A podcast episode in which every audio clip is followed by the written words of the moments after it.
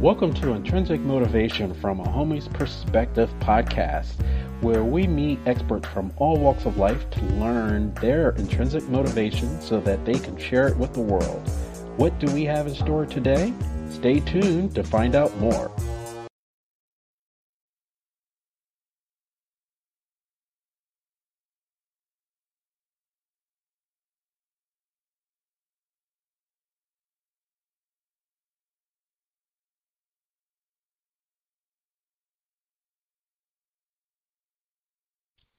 Good morning, good evening, good afternoon, everybody out there in podcast land.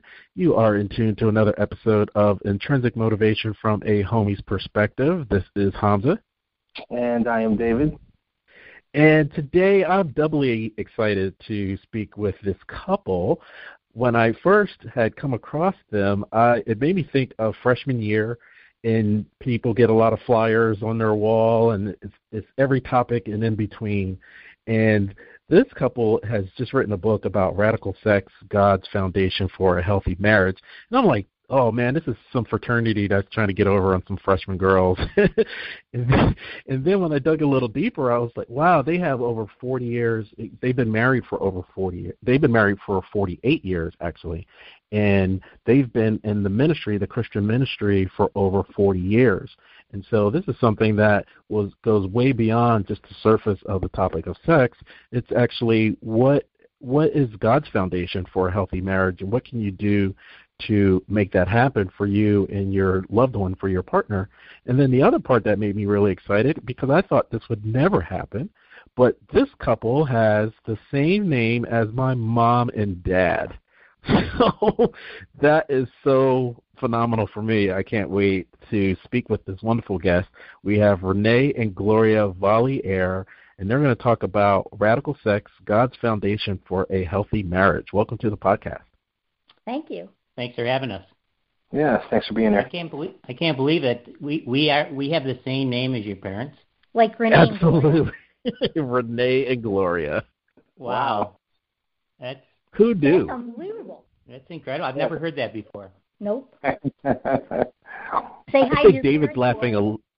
Well, I think David's laughing a little bit because our first one of our first podcasts we talked about God winks, and there's the school of uh, no accidents, and so for this to happen on the surface, it's like, oh yeah, of course it was supposed to happen on our podcast. Yeah. Yes. yeah, and I actually I think that God winks thing. There's a lot to be said for it. I don't believe there are coincidences. Absolutely, and uh, uh, that's a perfect segue to to jump right in with both feet because we're talking about a subject matter that usually is talked about behind closed doors, and it could be one of the major reasons why there is such a high rate of divorce. Uh, but I'm going to defer to the experts to talk a little bit about your backgrounds and what made you want to write this book in the first place. Well, backgrounds uh, we uh, we we were high school sweethearts back way back way back in the day, and um, we got married right after college. Uh, we've been married, as you said, 48 years, going on 49 pretty soon, and uh, basically we were. Um, I was a teacher. I was an English high school English teacher for a number of years. Went into the ministry, full time pastor uh, started a couple churches, uh, um, then left the ministry and became an IT manager, and but always stayed um, involved in in ministry, uh, working with particularly young couples, young men, particularly for me, and um, we basically wanted to share what the Lord has taught us over 48 years of marriage, things that He's he's shown us that could be a help uh, to to young couples out there, particularly, but all couples uh, who want to go from a, a good marriage to even better marriage. And so we that's why we wrote the book. My husband, um, his background is that he has been a Bible teacher for over 40 years. So he's been instructing couples in groups on various topics for a long time. Um, probably maybe around eight years ago, we had our own personal metamorphosis, if you want to call it, in our marriage, although we had a, a very, very good marriage, but we really um, came to the place where we realized how important sex was in our own personal marriage and uh, learned a lot from what God says, what He's taught us in His Word about what that looks like. And we wanted to share what we'd learned with other people. So the book is not really a personal story as such, although there's a little bit of our story in there. It's mostly what God says a marriage should be and, and the, the pivotal place of sex in a marriage. And I have to tip my hat off to you because you guys were high school sweethearts and then got married after college, which is uh, which was once upon a time the standard way of meeting your lifelong partner. And in 2019 and over the past decade, a lot of people have um, actually ruined their marriages because they had gotten back on social media wondering what happened to that high school sweetheart and and kind of lit the fire which was inappropriate at that time and um I want to get your take on on that because you guys were pretty linear and you knew the direction that you wanted to go and on the other side with the social media and such you have people that thought that they were going to ride out to the sunset together but they um or maybe not on the same page anymore yeah, that's that's a good point. I really thought about that, but uh, social media has a lot of good and, not a lot of not so good. So um, there is a when you get married there's a there's a commitment and a understanding and there's a giving and a taking and a and a sharing of rights and responsibilities which we maybe could get into later. But you make a good point that um just about everybody in their marriage at one point or another feels unsatisfied or dissatisfied i guess is, is the word. And therefore they we all tend to maybe look elsewhere, and that that will get us get us in trouble for sure as far as our marriage is concerned. So that's that's a good point. But the, the feeling of unfulfillment in a marriage is pretty common. And what we say in our book is that we have you have to fight through that. It's it, it takes a tremendous amount of effort. It takes commitment, but most of all, it takes love.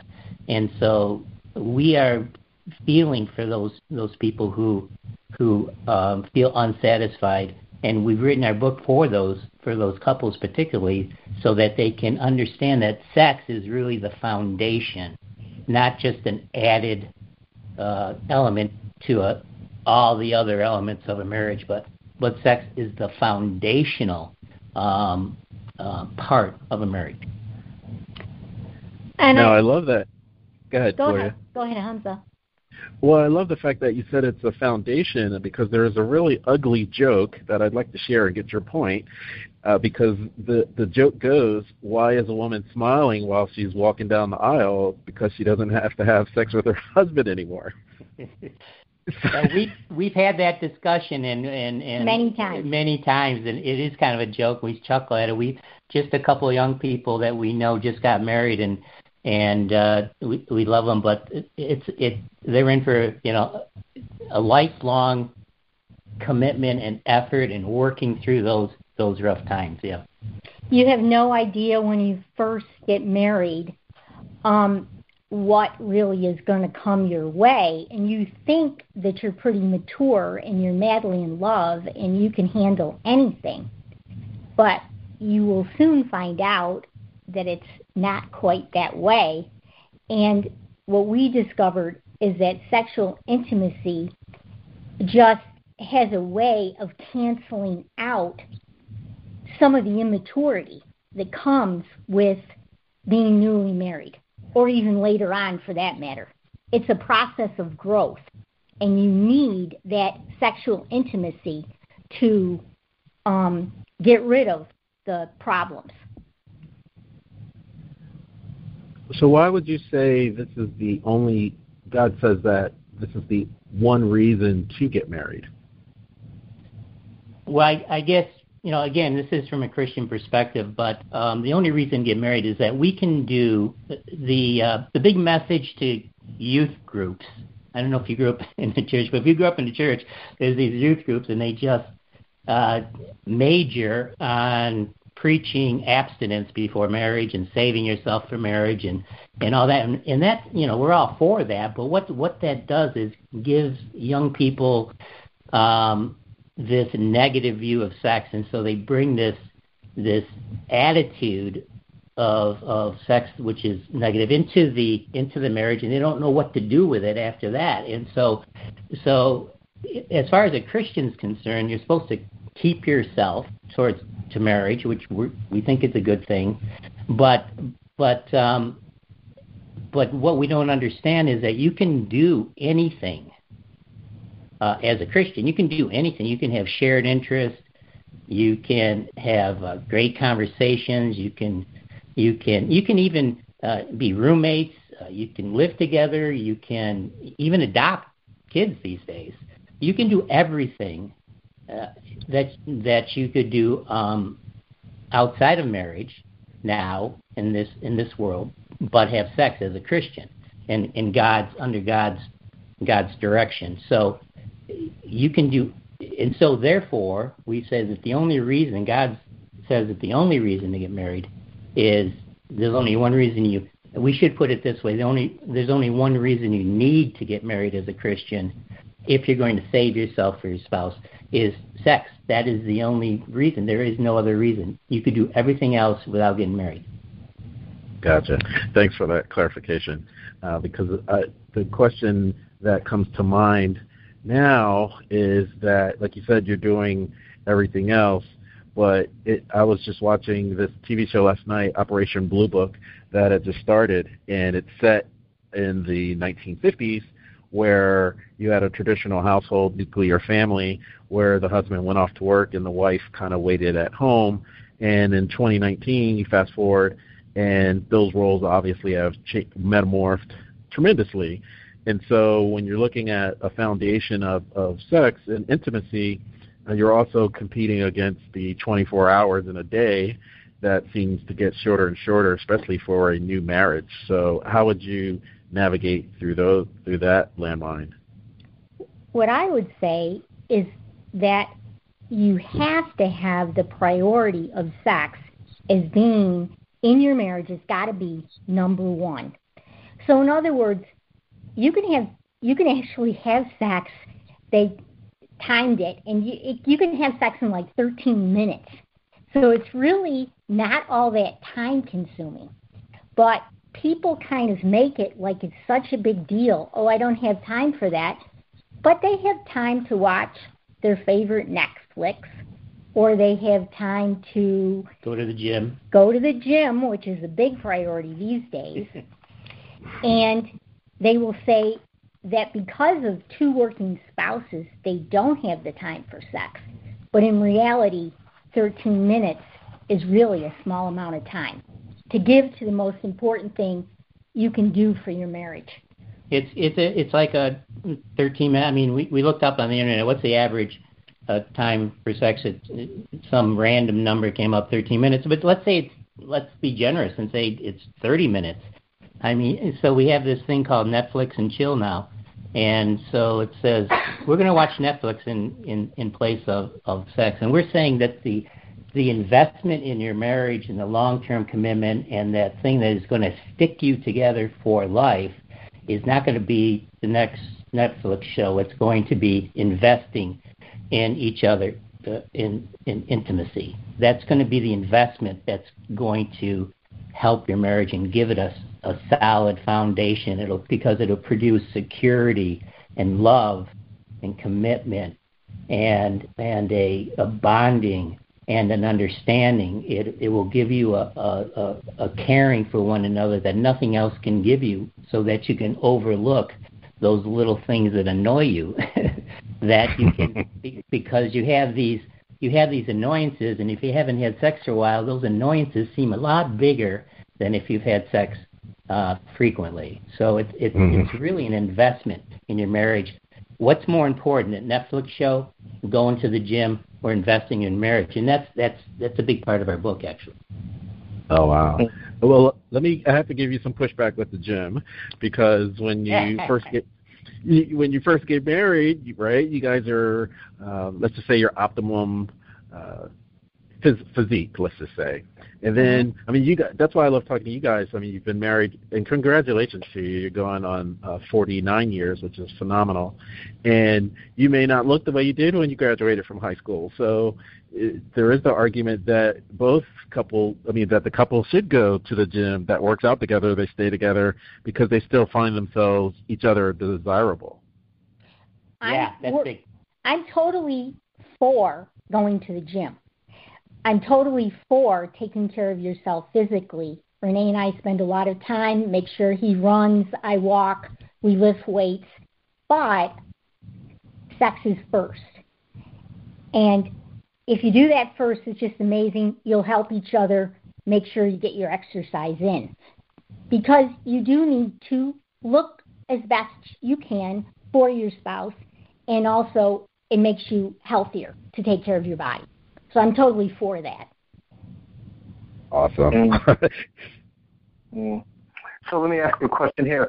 Um, based on everything that you've been saying, so uh, is there any room for just, I mean, as human beings, you know, or and just living in the world, is there any room for, you know, I'm just not in the mood tonight, but and not making that as any kind of problem? Because some might say, hey, you know, I like ice cream, but I don't want to necessarily eat it every day. that mean? Yeah, that's yeah. You know, we we totally agree. In fact, the book we make it a big point that illness, aging, um, travel, and so many other circumstances get in the way. Uh, we're just saying make it a priority, do the best you can, uh, realize it's a priority, um, and basically, the Bible, it, the entire the entire book is based on four verses. So of, of the Bible, First Corinthians seven two through five, and basically says it, it's really what we're saying: be ready for sex. It's really it's a it's an attitude of love and compassion towards your spouse, and being ready when your spouse is ready. So therefore, if you're both not ready, that's okay. That's okay. We're saying that's fine. Okay, but don't let it be consistently and, and don't let excuses get in the way because it is so important to the to the to the health of, of the marriage going forward. But yeah, it's it's fine. It's it's it, it, we're we're good. Actually, it's more. You don't have to have sex every day, but you need to be ready for sex every day, just just in case your spouse is really um, desiring it at, at that particular time. The norm today is that people give in to, I don't really feel like it today, more than they say, let's do it. And I hate to pin this just on women, but I think, at least for myself, there was there were a lot of years when I was selfish in that regard. And, you know, I, I was just tired. But actually, if you uh, take time to have sex, it will actually invigorate you. You won't be tired after you have sex. You will be invigorated. So um, I think we use a lot of excuses because we're just kind of selfish people. you said it, Gloria. I did not. So for the record, that's right. I said it, and I believe it, or I wouldn't have said it. I'm actually I'm going to play devil's advocate for a second. I'm going to uh, stand in your corner for a second, Gloria, because okay. you were mentioning early on that was the case. Now, um, from a biology standpoint, I'd love to get you guys' feedback in that uh, when women really come into their own as far as sexually, it's not until when they reach their sexual peak, it's not until the, the low to mid 30s, whereas a guy is at his prime in his early 20s. So sometimes that there is that trade off where one person may be more into it than the other. It's not necessarily I'm um, being selfish. It's just bi- a biological issue potentially. Yeah, totally, totally true. Uh, we we understand that there's seasons in marriage, or one there's seasons every day in marriage. I mean, it's a daily thing because if somebody's not feeling right, a little bit off, a little depressed, um, you know, and, and the other one, the other spouse, if they're, we believe, if they're having sex and communicating about sex frequently. They'll pick up on these cues and they'll they'll know when to back off, when to maybe they need some comfort. You know, these these are things that you, this dance you go through through life. So it's going to be a give and a take on both sides uh, throughout your marriage. And there are seasons, big seasons. Yeah, I mean, we I I read men reach their sexual peak at 18. so it's all downhill from 18. So um, so there's there is that that give and take in different seasons, but that that's a daily thing also. Yes, we totally agree. I would say for me it was more getting an understanding of what God really called me to in marriage. When I was, you know, dating my husband and first married, I really had no idea what God called me to. Uh, what the commitment really involved. I just kind of thought, oh, nice house, picket fence, and eventually a couple kids. But there are actually responsibilities in marriage, and sex is the primary responsibility if you want to have a healthy marriage and if you truly want to stay together. Now we have throwaway marriages. Um, be married, in fact, the average time for marriage is about eight years. And things aren't going well, time to throw that person away and start over again. Mm. And, and, yeah, that's interesting. Uh, it seems like your approach is a very mature approach, um, Renee and Gloria. And so, and being married for 48 years, you have you know a body of work there, so to speak. And so, what do you? What is your take on? You know, we're growing and maturing throughout our life. So, what is your take on should people and, and obviously in your case you were high school sweethearts so how how do you feel about when people should get married you you think that it's all right for them to get married because me personally I, i'm thinking people should wait a little bit and maybe get to their late latter twenties before they should get married every time i see people that are like twenty one and twenty two getting married to each other i, always want to say no just wait a little wait till you grow and mature a little bit then you know go ahead and get married so what are your thoughts on that well, one one of the problems we we have, and we can address, I think, in the, in in our culture and in, in the church, and we address we address it both in our books. Is uh, the problem is that a lot of young men, particularly, and so now young women are getting into pornography pretty early on, and they develop certain patterns. And and you know whatever your moral stance on pornography, of course, as a Christian, we we have we have a, a definite stance on that, but uh, the anecdotal evidence is clear that pornography is not good for a marriage, and if a uh, if a guy is into habitual porn over a long period of time before they get married, and then they get married, there is a a habit that has been developed that, and I can't imagine because I haven't been there. That has to be incredibly hard to overcome. So we're actually in favor of early early marriage in the sense that that you get married when you're immature and you mature together um, oh. is is better than perhaps maturing. I think it's faster maturing when you get together early also. also. But I think, but the porn, I think porn is a real. We listened to your uh, podcast on that gentleman who talked about had a um, pornography problem. Pornography problem, yeah. and, and and it was it was really revealing to us, and it was really moving. And um, you know, so we we definitely address that in the book, and and it, it's it's it's an issue. I think it's an issue no matter where you uh, take a stand on on pornography. So that that would be my response to get, waiting to get married, personally. Mm. But all right, and that's another one consideration. Another good reason for daily sex or for having sex more in your marriage would be the issue of pornography, would be the issue of infidelity in any way. If the spouse knows they're going to be able to have sex with their spouse whenever they need or want to, then some of those other draws, like pornography or another person, are not going to be such a draw because you know that your spouse is going to have sex with you. And when we get into problems is when we particularly if either the husband or the wife, um, they if they haven't had sex in a while, and there is no prospect for sex in the near future, there is this causes a tension uh, and it, it actually it results often in anger or frustration. And this is this is a, a dangerous place to be, and opens up the individual for emotional affairs, physical affairs, and pornography, and satisfying the sexual urges other than with their spouse, as we believe God has called us to do.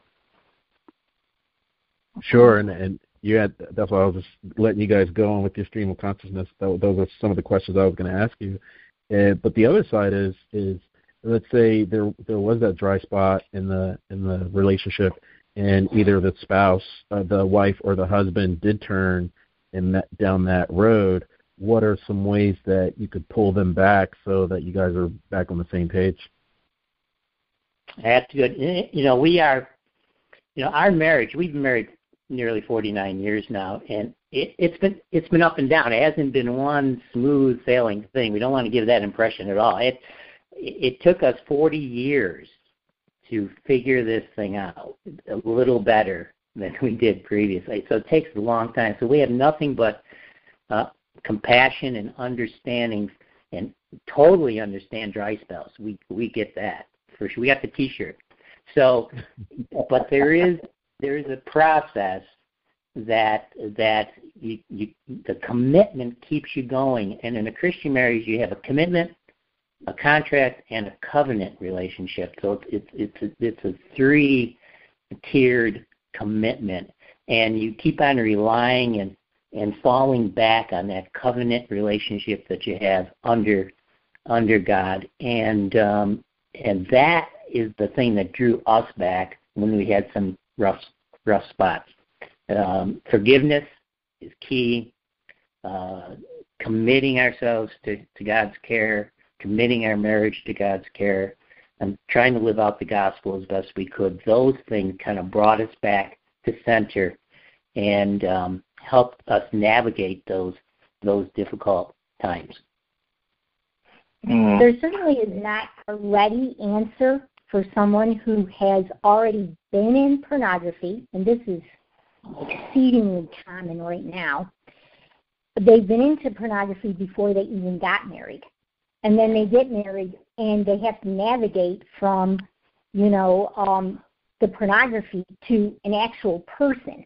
And it, it, there's problems with this, but I believe that if there's a real commitment in the marriage and they start having daily sex, if that partner who has the pornography problem knows that their spouse is always ready to have sex with them, it's going to help um, keep them away from the porn. And you see what I'm saying? That just that just that also goes for you know multiple partners or whatever before you get married. But marriage, when you get married, is from our our viewpoint, is you're, you're making a a commitment to someone to live this life together, and how are we going to live this life together? Um, is, it's an important step. Yeah. So, what's your th- your thoughts on the pendulum? Because it sounds like the pendulum has come to the other end of the spectrum.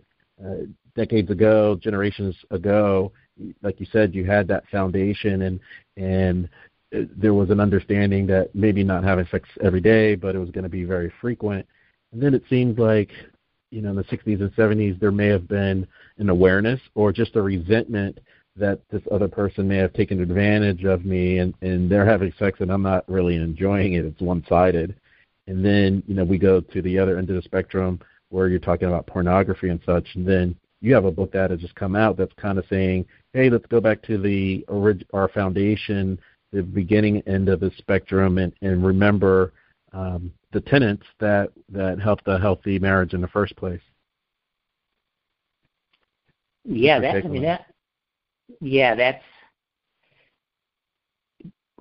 as a husband and wife starting off and being on the same page on all the different elements in marriage, particularly on intimacy, that's that's difficult because, because you're hardly ever on uh, on on the same page. That's why we really and truly feel after all these years and after basically 40 years of trying to figure this out, this marriage thing out, we have come to the realization that the thing that centers us, the thing that keeps us grounded, the thing that re- reminds us of our covenant relationship, and the thing that that holds us together during the storms and when we're not on the same page is that frequent and reciprocal sex. That's the that's the foundation. If if we can get that right, then these other parts of marriages that we may disagree on how to raise the kids, we may disagree on jobs or moves or houses or money, or we may have all these different disagreements about all these different issues in life. But if we can maintain and realize that intimacy is is going to be that thing which centers us and gives us uh, uh, uh, a reason to be together and a purpose to be together, we can work out those other things. We really believe that, and that's been our experience. Really, every time you come together sexually, you are recommitting. You are you are saying, "I commit to you again," and it's just a beautiful thing. And what we try to emphasize is God is very sex positive. He starts the Bible with a wedding, Adam and Eve. He ends the Bible with a wedding, and the um, in in Revelation 19, he Jesus' first uh, miracle was at a wedding. He's very wedding positive. He's very sex positive. The first commandment to Adam and Eve was to be fruitful and multiply. Number one commandment. That was the first commandment. He says, have lots of sex, have lots of kids. And the first institution he instituted in, in, in Genesis 2 was uh, a man shall leave his mother and father, cleave to his wife, and they shall become one flesh. And that's the definition of the Institute of Marriage, one flesh. That he didn't say one soul, one soul mate, uh, one mind.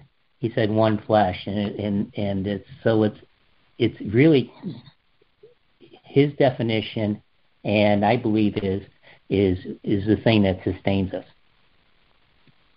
So I have a, a I um I deal with some uh, I do marketing, and so I work with a local health food store. And the other day we were looking at uh, this company out of Germany. They are introducing uh, insect protein bars, which is weird, right? Because we're yeah. not used to it here in, in the states. And then we were looking at these meat-based protein bars as well. And in both companies, they were the argument was the the population boom uh, that's happened globally, and can we sustain it? And you were mentioning at, at the beginning of time it was be fruitful and multiply. Are you are you given the position that yes, you should have sex with your wife, but you should also procreate as much as you want to, or are you saying you should do it just for the activity and intimacy? What's your take on uh, the our population boom that we're having? Wow, I, I guess I never thought about that. To be honest with you, uh, so this is right off the cuff. I mean, I don't know. I, I we have no problem with birth control or anything like that. we, yeah, we have no problem. we have no problem whatsoever in limiting family size. Uh, but uh, so that's that's that's no problem whatsoever. Uh, you know, that that is something outside of my expertise for sure. As far as how what size population can the Earth actually sustain in population, I have no idea where that's at. Mm-hmm um, be honest with you. We didn't actually start to have children until we were married seven years. And then we had three back to back. And then and we now also have six grandchildren. Um, I don't think we thought about that or maybe planned it out that way. But as my husband says, we have no problem with um, people limiting their size of their family or if they choose to have a large family. I mean, I I really kind of think that's pretty individual. Well, in that same token, with with uh, like I like I like how my family we were all together as well, and so it, when you said that seven years, I think it kind of leads to what David was asking initially. It's that seven years, and not that it has to be for everyone, but you really got to learn about your spouse as opposed to having children right away. And that's that's what I hear as far as the infrequency of sex happening because the children are there now. Yeah, yeah. In fact, we were just talking about this today that we we were really glad that we waited seven years before we had kids to get to know each other, even though we were high school sweethearts and knew each other a long time before we got married. Actually, um, waiting those seven years really gave us an opportunity to to uh, to mature, and and we just talked about that today and said, boy, it's a good thing we didn't have kids when we were when we were younger. Um, so yeah, and then when kids come, that just complicates things for sure. There's no doubt about it. But at the same time, we have friends and even family members who got married very young and had children right away. And you know, it worked out for them. So I can't really say that every person should wait as we did. Um, in our case, it was the right thing to do. I had a career at that point. I was a teacher and I wanted to teach. Um, at the end of that seven year period, I had come to the place where I really wanted to teach my own children and not somebody else's. Mm-hmm, mm-hmm. That, that that goes to my next question because I fall into this category, and a lot of my colleagues do. We were more of the uh, growing in the corporate environment, right? And then you know all these artificial years passed, and then there was like this huge rush before women turned 30 or 40, and so they you know they wanted to get married, but they also had the, their ties to their job, and so you know where do they spend their time? And then if they if they are you know older, then do you, do they actually have that time, that seven hour or seven year window like you two had, uh, because we're, we're dealing with nature as well and, and the the probability of having a healthy child. Yeah, yeah, that those are those are individual decisions that each couple has to make, has to make and how they how they navigate through child care, which is a huge concern versus career. Um, those are those are decisions we made, but the decisions we made are not for everybody. That's no. for sure. Um, like Gloria said, she worked as a teacher um, for ten years or so, or seven years before we yeah. had kids, and, mm-hmm. and we had a bunch of kids, and she she stayed home, and then she went back to teach for for a while. So. Um, yeah, so everybody has to make their own decisions, and it's difficult. It's difficult. It's a difficult time for sure. Our yeah, book I was is, thinking. Go ahead. I, I personally, I personally had, I, I got my master's in education, and, and the thought process behind it was one was positioning, but the other one was, you know, if my wife wanted to travel because of her job and and, and those type of deals, I just knew the difference that my my mother was home during our formative years, and when I, when I was teaching, I could look. I taught second grade, and just looking across the classroom, you can see who was getting the attention and who wasn't. So yeah. you know, it's it's important that um, you guys are on the same page when you when you ultimately uh, you want to have the intimacy, but when the children come, things will the uh, the the, the Rubik's cube keeps turning. Yeah, yeah. We had uh, Gloria was a kindergarten first grade teacher primarily, um, so she saw the same thing. Yeah, and um, I did really. I was fortunate in the sense that I did really love my career, but I really couldn't mix being a teacher and taking care of my own kids. I had a short period of time where I went back to work because Renee was in school um, to get more education for a better job, basically. And I had to go back for about a year and a half. So I was juggling kind of being a mom of three kids and teaching. And for me personally, it wasn't a happy situation. I was glad when that year and a half was up and I could go back to just being a full time mom. I was fortunate. I liked staying home. I liked being a mom. I liked doing household things. Some women don't. They really want to be out of the home. It's a very individual thing. if I, if you don't mind, if I can ask a personal question, then Renee, did you know if she could cook? Before you decided to get married because the professional women just either don't have time or like gloria said they don't have the desire to be that um play that role uh, yeah, in fact, I always tease Gloria that uh, a, re- reason I married her is because she, our first date, she took me to her grandmother's house for New Year's dinner, and in a big Italian family. And I came, I came from from this French Canadian family that that was our meals were meat, potatoes, and vegetable, and here I had this steak and pasta and risotto and all these things I didn't know anything about. And just when I finished that meal, I said, "I'm going to marry this woman if she can cook half as good as her grandmother." and that's what happened. And she's a great cook, but I knew that before we got married. Yeah, it's it's because I have to laugh as tongue in cheek because uh, we're we're talking about the the two ends of the spectrum, the traditional uh, husband and wife, right? And, and we've gone to the other side where women like, uh, I had a full day at work too. What do you mean? what do you mean? So these delivery service can only do but so much. yeah. yeah, blue ribbon. Here we come. Exactly.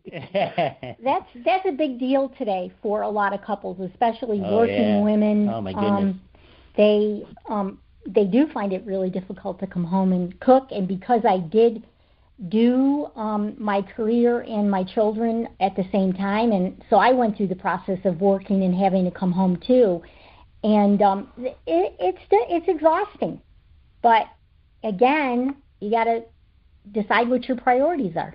Yep. And do it when you're young. Well, I think Renee said something that I, I definitely want to hone in on uh, because I, I do believe, and this was brought to my attention by a, a family member, my twin sister actually. She has mentioned that you don't really know anyone until you spend the holidays with them, and so That's a good one. right? Yeah. And so Yeah. the fact that you were there, you met the family and all, and you saw that, oh, okay, she she's also being groomed as to you know maybe taking care of a man or even have that capability, whereas uh, there's a huge population that doesn't go through that traditional upbringing anymore. Yeah, it's true. I remember I, my father took me aside.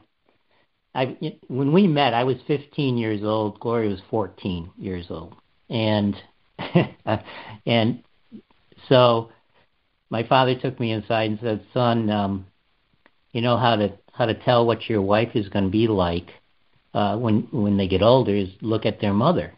So I looked at Gloria's. I looked at Gloria's mother. and I said, "Wow, she's beautiful." I said, I said I'm, "I'm definitely in good," and, and that that turned out to be true. So, um, yeah, the tr- we came we we went the traditional route. We totally and we totally have compassion for those who try to navigate uh, dating uh, online dating these days, and and we we're we're out of that that that we don't un- we understand because we've walked through some young people uh, in in our ministry to help them navigate some of these things. Um, but it, it's a whole different world where people are meeting and they don't have the context of a hometown. We had a hometown, and, you know, large Italian population in our hometown. There was a lot of tradition. Uh, growing up in the 50s, uh, dating in the early 60s. Uh, so we had the context. We came from the same part of the city. We went to Catholic schools. And she, Gloria, went to all girls school. I went to an all boys school. It was a different world where we had a context so that we could relate to one another. We knew basically where each one was coming from. Now people meet online, coming from totally different cultures, and when they talk, even though it's English, they may not be talking the same language because the background Mhm. is very difficult. Totally get it. hmm Absolutely. It, that's where I have to ask the next question as far as preference for small town versus large city, because the the tradition, as you mentioned, if it's in a large city, uh, you had the. I think it was a stat of, of marriage lasting eight years, whereas uh, generations ago it was like, no, we're going to do this forever, and uh, the other side was I you could tell that they resented each other even though they were married for 80 years. And so you Yeah. have people now saying, I, you know what, I'm just going to try my luck again and and and hopefully I'll find the right match this time. So I guess that was two parts as far as, you know, what's your take on dealing with the social media apps and and does that take away some of the intimacy because of the readiness of meeting new part potential partners? Yeah, I think uh, we've had um, people who have been successful with online dating, and and we've we've known people who haven't. Um, we have, um, yeah, the traditional we're going to stick together. You know, we hate each other. We're not going to talk to each other. We've seen that too, in our in in, our journey here. Um, what we would say is that if both people are have the same values, and for us it would be putting Christ at the center of our lives. If both people have the same core value, that it makes it a lot easier. So when when we advise people, if if your core value is your relationship with with Christ, and both of you have that core value, you're going to probably have a better chance of getting through the rough spots than those who have values that are, are different from one another. Mm-hmm. Mm. So when you talk about, like, say, for example, having sex on a daily basis, you know, eh, people's ideas, everyone has maybe a different definition for sex. So are you talking about having intercourse or just some kind of form of intimacy? We're really talking about we're talking about intercourse. If, if possible, you if know, possible. we we have a lot of older friends who are aging, and they always ask this question, the same question, and you know, these people are in, in their 60s, 70s, 80s, you know, so obviously we're going to say, well, it may look a little different. But go on, Gloria. I, I um, that's that's true. Um, we're advocating um, sex, you know, full on intimacy, but as my husband says, sometimes that isn't possible. Sometimes yeah. people reach a point where that isn't so possible anymore, particularly every single day.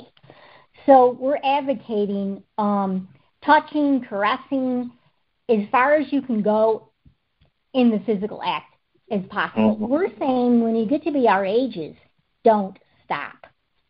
Right. Which often is the case. As people grow older, sometimes they have attitudes, I don't need that anymore. Well, you need it, and you need it a lot. So we're advocating as much as possible. Yeah, I, I would add. I would add that that yeah, because of aging, particularly illness. Obviously, people go through some horrific illnesses, cancer and such. Obviously, uh, that's going to uh, change their sexual habits and frequency.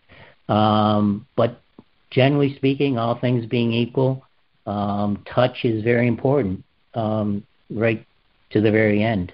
Uh, there's been lots of research on touch, uh, a lot of studies done on, on the benefits of touch.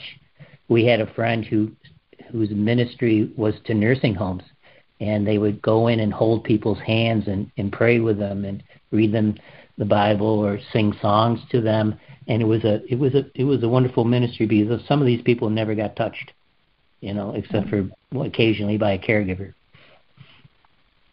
Yeah, I want to I want to go to the opposite end of that spectrum because uh, at the beginning of this this podcast I had mentioned college, and there are some parts, some people that are living their second uh, go through of college, and I'm talking about at these senior citizen centers where they are the growing numbers of STDs continue to grow, and it, on one level, it just seems like, like you were saying, they weren't getting that touch or intimacy in their in their initial marriage, and now they're, I guess, resowing their wild oats.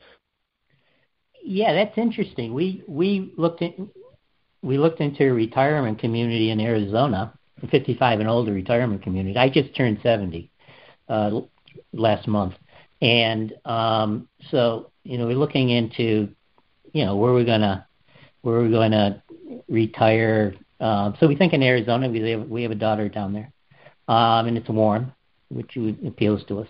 Um, and the this particular, um, which go unnamed, you know, retirement community had the highest STD uh, um, levels of the entire state per capita. Mm-hmm. it was yep. like it was shocking. It was shocking to us. I mean, we're kind of naive to begin with, but that was that was pretty shocking to us. So you're totally right that I think Viagra and all, and all those uh, drugs have uh, have uh, given some people a second second wind, I guess. We're not against second wind if you're with your spouse. To be with your spouse. If you're with your spouse, we're saying have as much sex as you can possibly have. But if you're going around spreading STDs, then that's that's a that's an entirely different matter. that's that that's We're not promoting that. sure. I, I remember when my uh, my grandparents were thinking of retirement community, and, and my grandma was like, "No, you're not going to live with those hussies." So, because right, I mean, to be honest, uh, Yeah. girls Yeah. live a lot. Girls are smarter than guys from elementary, and Right. as we get older, girls live longer than guys. Yep. And so the the bad another bad joke is that you know we we both have dementia and I have Viagra and you have plastic surgery and we don't even know what to do with it. Yes, yes. yeah, it's a good one. Yep. Yeah, it's it true. it was surprising. Yeah, yeah. It's um. Yeah, It's shocking. it's shocking. Yeah, we. Yeah, we have stories, but we won't. We won't share.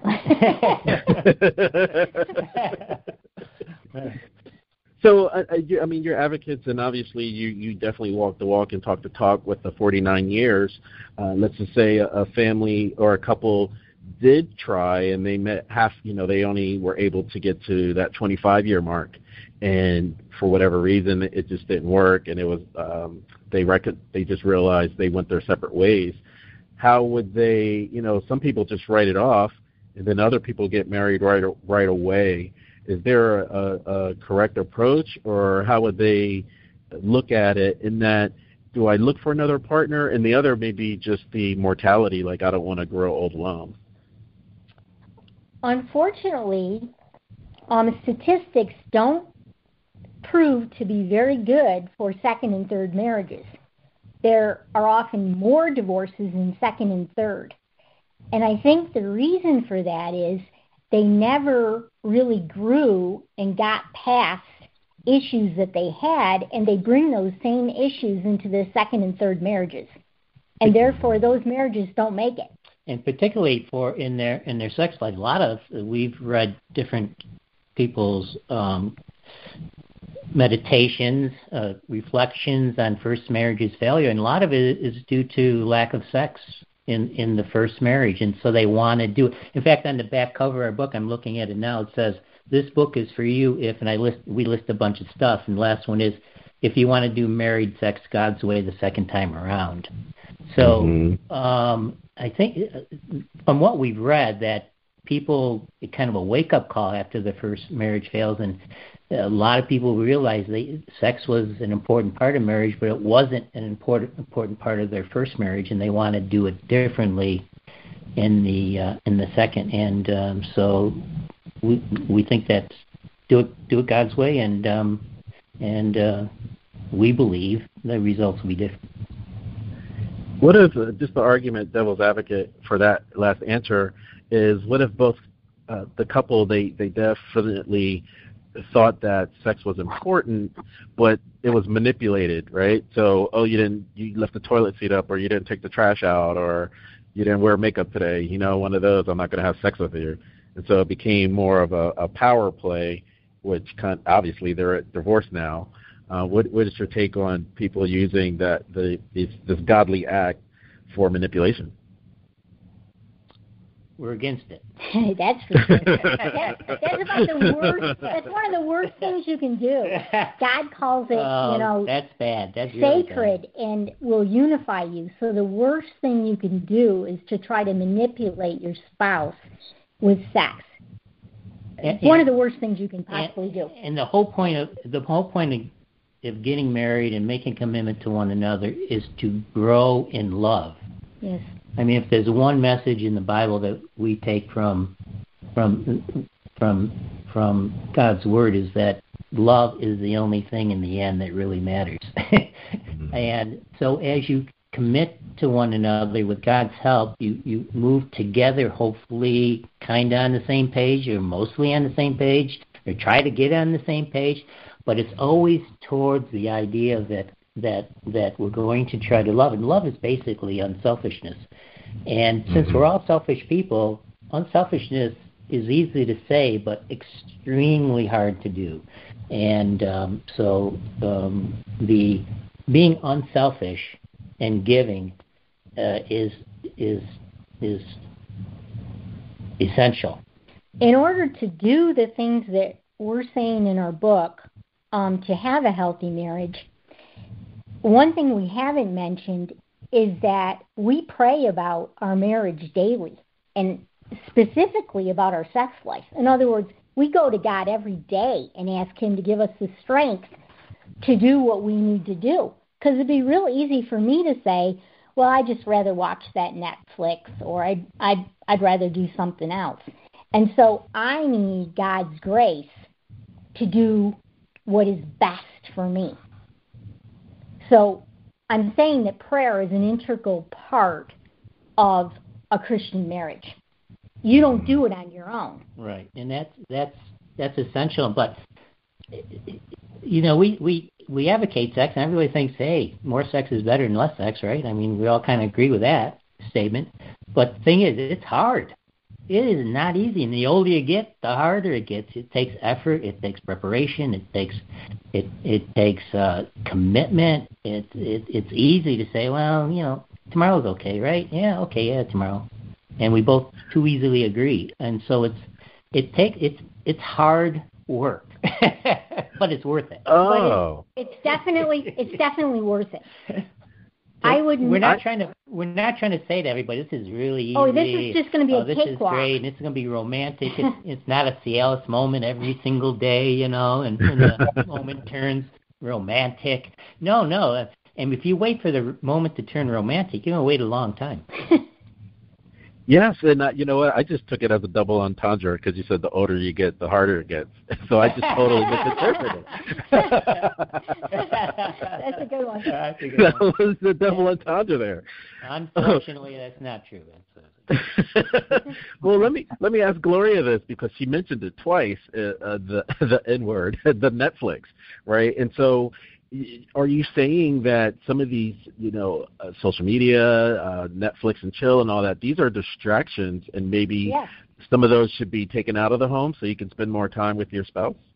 Well, I think that if you're majoring on them instead of your spouse, then yeah, maybe you need to turn the phone off or whatever you need to do. I know Renee and I are always trying to work. We're we're on our phones a lot. We're not going to lie about that. We are, um, but we also sometimes take time periods where we'll say, well, we're turning our phones off all morning today, and we'll catch up with our phones after lunch, because social media does have a way of eating away at your life.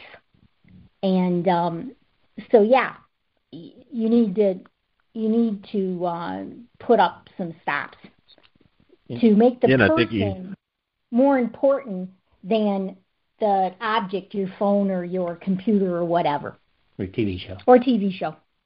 Right, and I think you both found out that even though you turned it off, all that stuff was still there when you turned it back on, so you're not missing anything. No, we're not missing anything. No, we're not missing.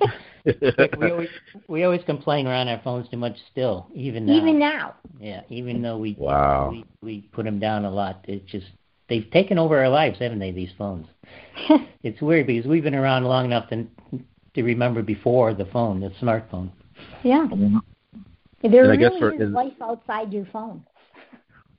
I think that's what I was thinking for Netflix because you usually binge instead of binging on Netflix, you can binge on your spouse. Exactly. Yeah, but there's so many distractions in today's world. I mean, and in, you know, we we we say daily sectional, and we we get, qualify it like we have in this conversation. Qualify with age, travel, illness, and all kinds of other circumstances. But 100 years ago, 150 years ago, in, in agrarian society, um, you know, the the not to romanticize that or because it was a hard life, but they didn't have a whole bunch of entertainment and distractions. They their entertainment was uh, getting in bed at the after, after a long day and, and having a romp in the hay. So uh, rolling the hay. So it was like that was their entertainment. That was their connection. That was their their Yeah. their uh, way of life. It was a rhythm. It was part of the rhythm. We call our book Radical Sex, but actually it's normal sex. uh, 150 years ago. It was normal. Uh, my uncle uh, grew up on a farm and owned a farm, and his brother worked on it, and um, it was up in in northern Vermont and kind of a rough rough place, and uh, and my, my uncle and, and his wife had lived that life, the farm life. They didn't have a TV. They lived in, in a house, had 11 kids who were madly in love with each other, and and lived that farm life, that rhythm of life, where where um, daily sex was was part of that rhythm, and it was just normal. It wasn't radical. It wasn't unusual. It was just the normal life that they lived. One one thing we haven't said is that sex is fun. It's playtime every day. Let's not look at this as some arduous thing you have to do. Yeah, we're not, it's actually a wonderful gift. We're not telling people they have to, you know, cut off their right arm or sacrifice their firstborn or anything. This is this is we're just encouraging people more is more is better. I think that so sums it up. More is better. So you're also encouraging people to bring back afternoon delights. yeah. yeah. Yes. Yes, definitely. Great song from the '70s. Good, That's good right. reference. Yeah, good That's reference right. That's right. Awesome. And I, I loved reading your blog as well. I'd like for you to highlight your blog and also uh, Radical Sex, God's Foundation for a Healthy Marriage. If you can uh, highlight the locations where people can pick up that book as well, that'd be great. Uh, our our website is thebiblesexdevotional.com, and everything's right there. All the links to uh, to our our books. We have a new book actually. It's called the 40 Day Bible Sex Devotional for Christian Couples, and we just put that up.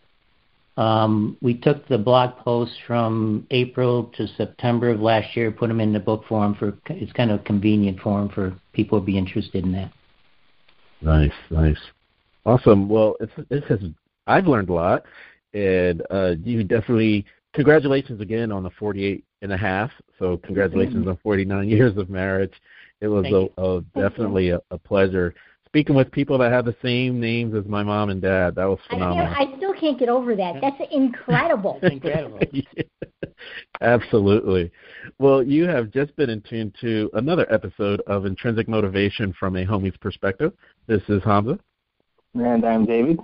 Renee and Gloria, it was a pleasure. Let's definitely stay in touch. Thank yes, you very much. Thank you Thanks for, for having us. It was great. It was great fun. Thank you. Yes. Good being here. Bye Thank bye. you. Bye bye.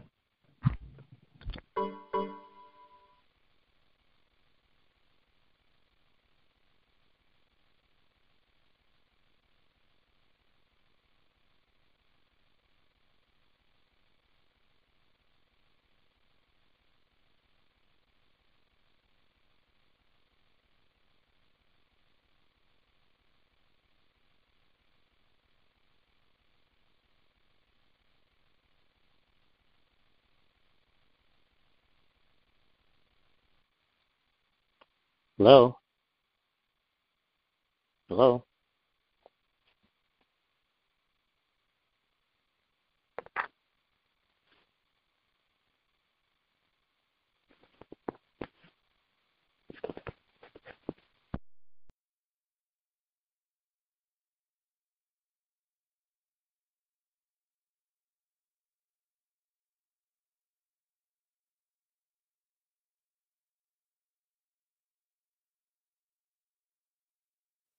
Listen to Intrinsic Motivation from a Homie's Perspective on RadioPublic. It's a free, easy to use app that helps listeners like you find and support shows like ours. When you listen to our show on RadioPublic, we receive direct financial support every time you hear an episode.